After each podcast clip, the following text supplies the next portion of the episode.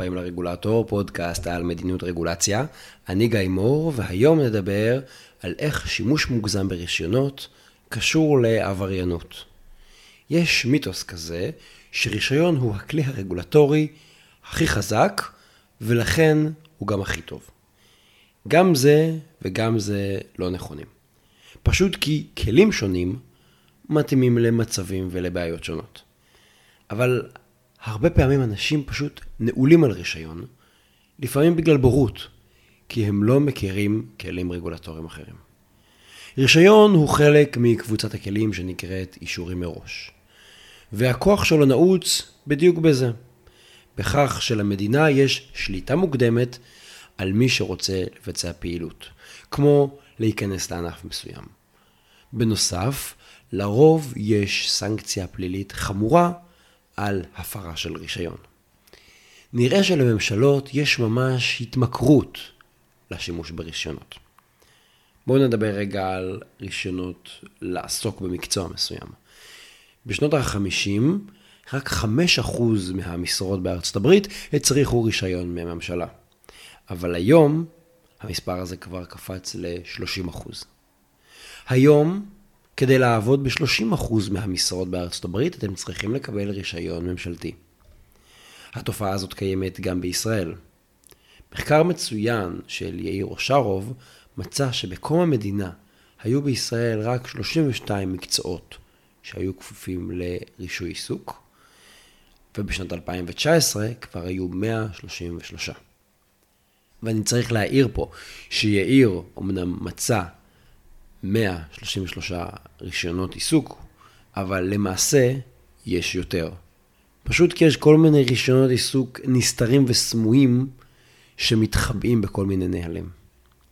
אבל זה לא נגמר רק ברישוי של מקצועות, כי יש רישוי לעסקים, יש רישוי לשיווק של מוצרים, רישיון ליבוא, לייצוא ולעוד פעילויות רבות ומגוונות.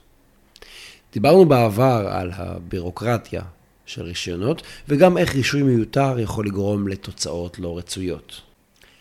למשל, מומלץ להאזין לפרק 60 שבו דיברנו על משטרת הבייביסיטרים. הפעם אני רוצה לעסוק בהשפעה יותר עקיפה שיש למערך הרישיונות העצום שקיים במדינות המודרניות. הפליליות של הרישיון. בואו נסתכל לרגע על ארצות הברית. בארצות הברית יש שיעור מאוד גבוה של אסירים מתוך האוכלוסייה הכללית. בשנת 2020, 2.3 מיליון איש היו במתקני כליאה שונים. כך למשל, בערך 60% מהאסירים נמצאים בבתי כלא מדינתיים, כ-25% בבתי כלא מקומיים, וכ-10% בבתי כלא פדרליים. ויש עוד גם בתי כלא צבאיים, ומתקנים לנוער, ומעצרים. אם תרצו להבין את זה יותר טוב, אני ממליץ לכם להיכנס לאתר האינטרנט של הרגולטור, ובעמוד של הפרק הזה.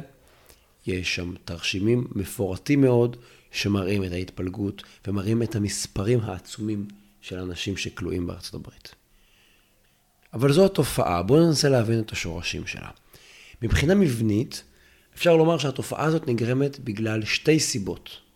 אחד, יש צמיחה של היקף החוקים והרגולציה בכלל, ואנחנו מדברים על היקף של חוקים ורגולציה עם סנקציה פלילית, סנקציה שהפרה שלה עלולה להכניס אתכם לכלא. הסיבה השנייה היא גם שיעור גבוה של רצידיביזם. רצידיביזם זו תופעה שבה עבריינים שנכלאו והשתחררו, חוזרים לבצע עבירות. זאת אומרת, רצידיביזם זו עבריינות חוזרת. כמובן שיש עוד סיבות מסוגים נוספים, אבל אלה שתי סיבות ממש מבניות. אלו זרמי קרקע שמשפיעים על כולם.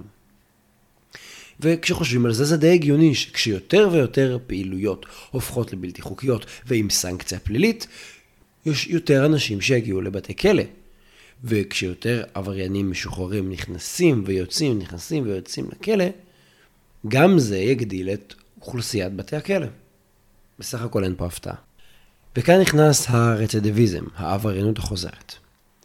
דוח של ממשלת ארצות הברית מצא שמתוך האסירים שהשתחררו בשנת 2005, 83% נכלאו או נעצרו שוב בתוך תשע שנים.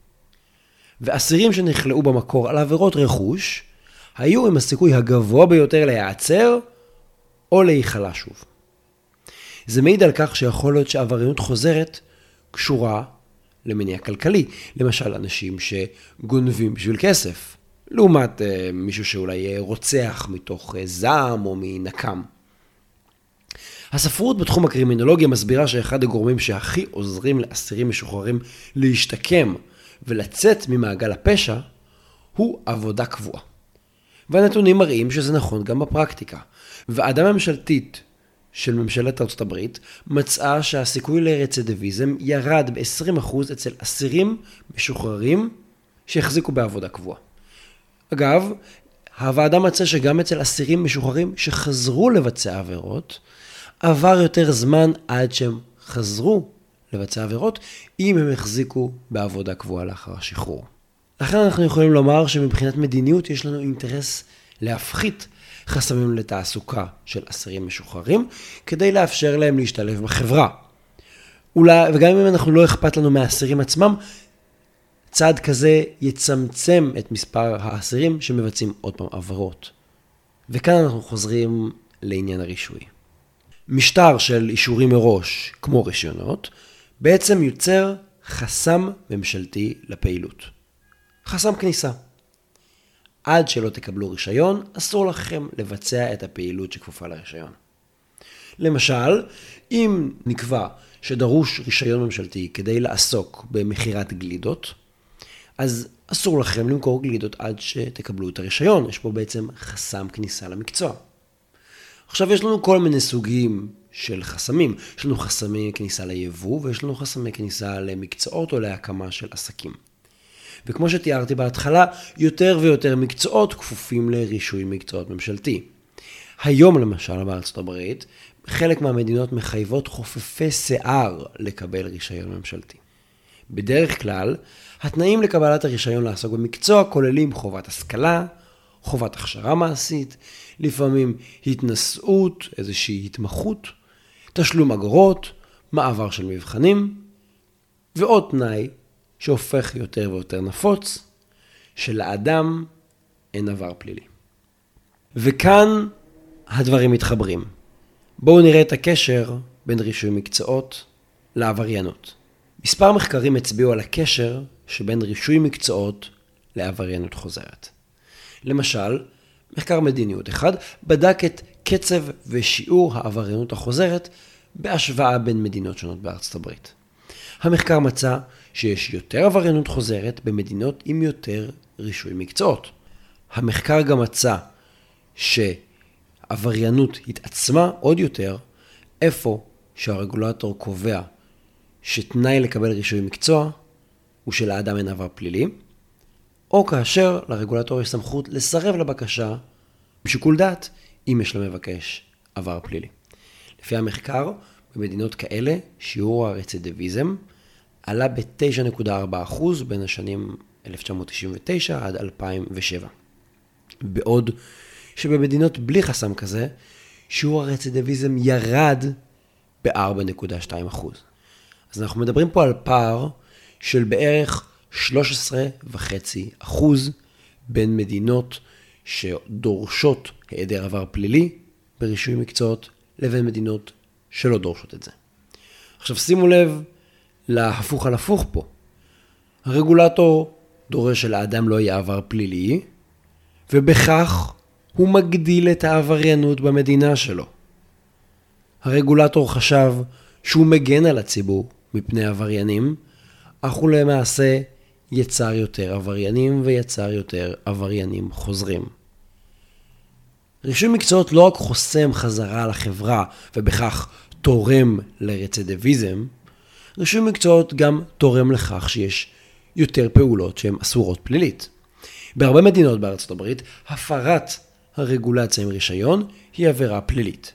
והמשמעות היא שהפרת תנאי הרישיון, או פעילות בתחום שיש בו רישיון ופעילות ללא רישיון, יכולה להסתיים בקנס, אבל גם יכולה להסתיים בכלא, במאסר בפועל. זה כמובן נכון לא רק בארצות הברית, זה גם נכון בישראל ובעוד מדינות, אבל אני חושב שארצות הברית היא דוגמה טובה בגלל שהיא דוגמה רעה לפעילות המשטרתית שם. הנה שתי דוגמאות לפעילות משטרתית שקרו במדינת פלורידה. בשנת 2010, שוטרי יחידת העילית, הסוואט, הסתערו על מספרות שיער בעיר אורלנדו. נראה שבמקור המבצע הזה נועד לתפוס עבריינים כבדים בתחום הסמים והנשק, שהשתמשו באותן מספרות כדי להסתיר ולהסוות את הפעילות שלהם. אבל כשהשוטרים נכנסו למספרות במסגרת הפשיטה, הם גם עשו בדיקה שגרתית של רישיונות עיסוק. והם גילו שלחלק מהספרים אין רישיון לעסוק תספורת. בפשיטה הזו נעצרו 37 אנשים, רובם לא בגלל עבירות של סמים או נשק, רובם המכריע בגלל עיסוק בספרות ללא רישיון ממשלתי. למעשה, רק אדם אחד נעצר בגין עבירות סמים ונשק. בזה עוסקת בעצם יחידת העילית, הסוואט, של העיר אורלנדו. זה לא מקרה ייחודי. בשנת 2019, המשטרה במדינת פלורידה ביצעה מבצע סמוי כדי לתפוס עבריינים מסוכנים. החשד היה שהעבריינים עוסקים בתחזוקה ושיפוצים קלים לבית, הנדימנס, והם עושים את זה ללא רישוי ממשלתי. אותו מבצע הוכתר כהצלחה גדולה. נעצרו 118 איש. ל-110 מתוכם זו עבירה ראשונה. זה לא רצידיביזם. אלה אנשים נורמטיביים שמעולם לא פגשו את המערכת אכיפת החוק ומעולם לא היו בבית כלא. אגב, הסעיף הפורמלי שבגינו הם הואשמו היה unfall acts in the capacity of a contractor. והעונש המרבי עליו, אגב, הוא קנס של אלף דולר, וגם שנת מאסר אחת.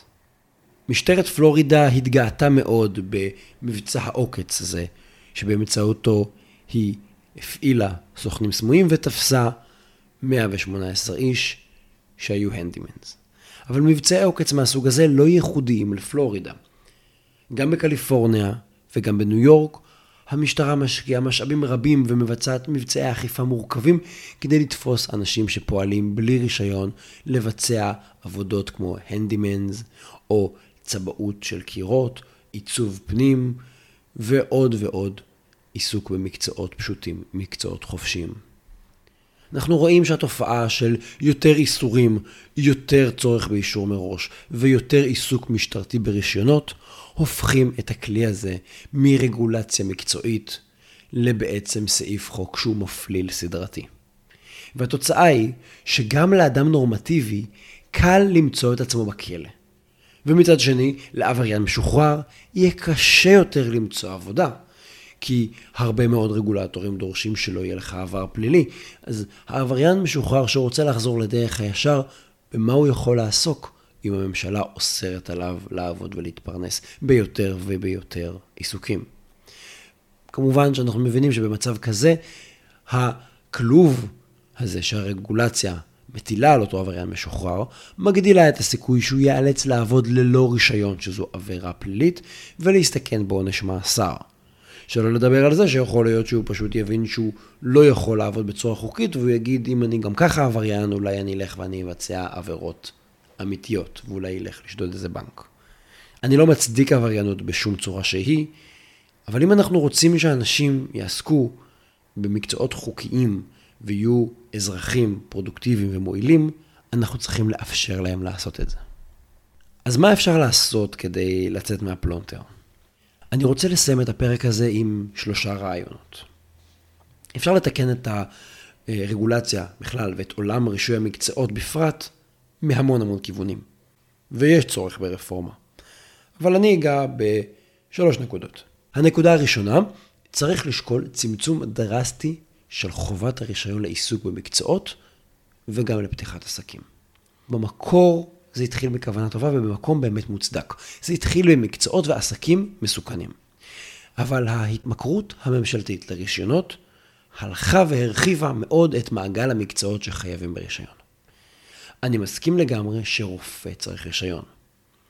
אבל בואו ואתן לכם כמה דוגמאות לעסקים שטעונים רישוי, ותחשבו אם באמת הכרחי לחייב רישוי מוקדם כדי לעסוק בהם. ושימו לב, אפשר לדרוש ולהכיל עליהם כל מיני נורמות וכללים בלי לחייב רישוי מראש. האם העסקים האלה חייבים לבדוק את האנשים מראש לפני שהם הולכים ועוסקים בהם? מה דעתכם על מתווך דירות, דוגם מים, מתווך יבוא רכבים או מעצב פנים? אני בספק. כמובן שאפשר לבטל על הרישיון ולקבוע רגולציה של נורמות מחייבות עם אכיפה. נורמות כאלה יחולו על העוסקים בתחום, אבל לא יהיה את חסם הכניסה. הנקודה השנייה היא צמצום דרסטי של חסם לעסוק במקצוע בשל עבר פלילי. לא כל מקצוע צריך להיות סגור בפני אדם עם עבר פלילי. אגב, גם לא כל עבירה צריכה לשלול כניסה למקצוע. אם אדם היה מעורב בקטטה אלימה, מדוע שנאסור עליו להיות בודק קרינה, רוקח, טייס, יועץ השקעות, מדריך צניחה, אדריכל או מפעיל עגורן. כולם אגב מקצועות שכפופים לרישוי מקצועות בישראל. לא בכל המקצועות האלה יש חסם כזה. אני מביא את הרשימה כדי להדגים את חוסר הרלוונטיות של המגבלה הזאת למקצועות שונים. ונקודה השלישית היא שגם במקרה ביניים יש מה לעשות. צריך לאפשר לרגולטור יותר שיקול דעת להקל. לעתים קרובות מופעל שיקול דעת לחומרה, וזה חשוב. אבל שיקול דעת צריך לפעול גם לכיוון השני. כמובן, שיקול דעת צריך להיות מופעל תוך אחידות ועקביות ובצורה מנומקת. למשל, סעיף 3 לפקודת הדייג, וזה סעיף אמיתי מפקודה שחלה היום בישראל, קובע שכאשר אדם מבקש רישיון דייג, צריך להתחשב בביטחון הציבור או מטעמים של עברו, תכונותיו או התנהגותו של מבקש הרישיון. פקודת הדייג היא פקודה מנדטורית, וגם הסעיף הזה נקבע על ידי המנדט הבריטי לפני קום המדינה. והסעיף הזה נקבע על ידי הבריטים בשעתו, כאשר הם חששו משודדי ים. ולכן, היסטורית, הפרשנות של הסעיף הזה הייתה שלא יינתן רישיון דייג למי שיש לו עבר פלילי. זו פרשנות.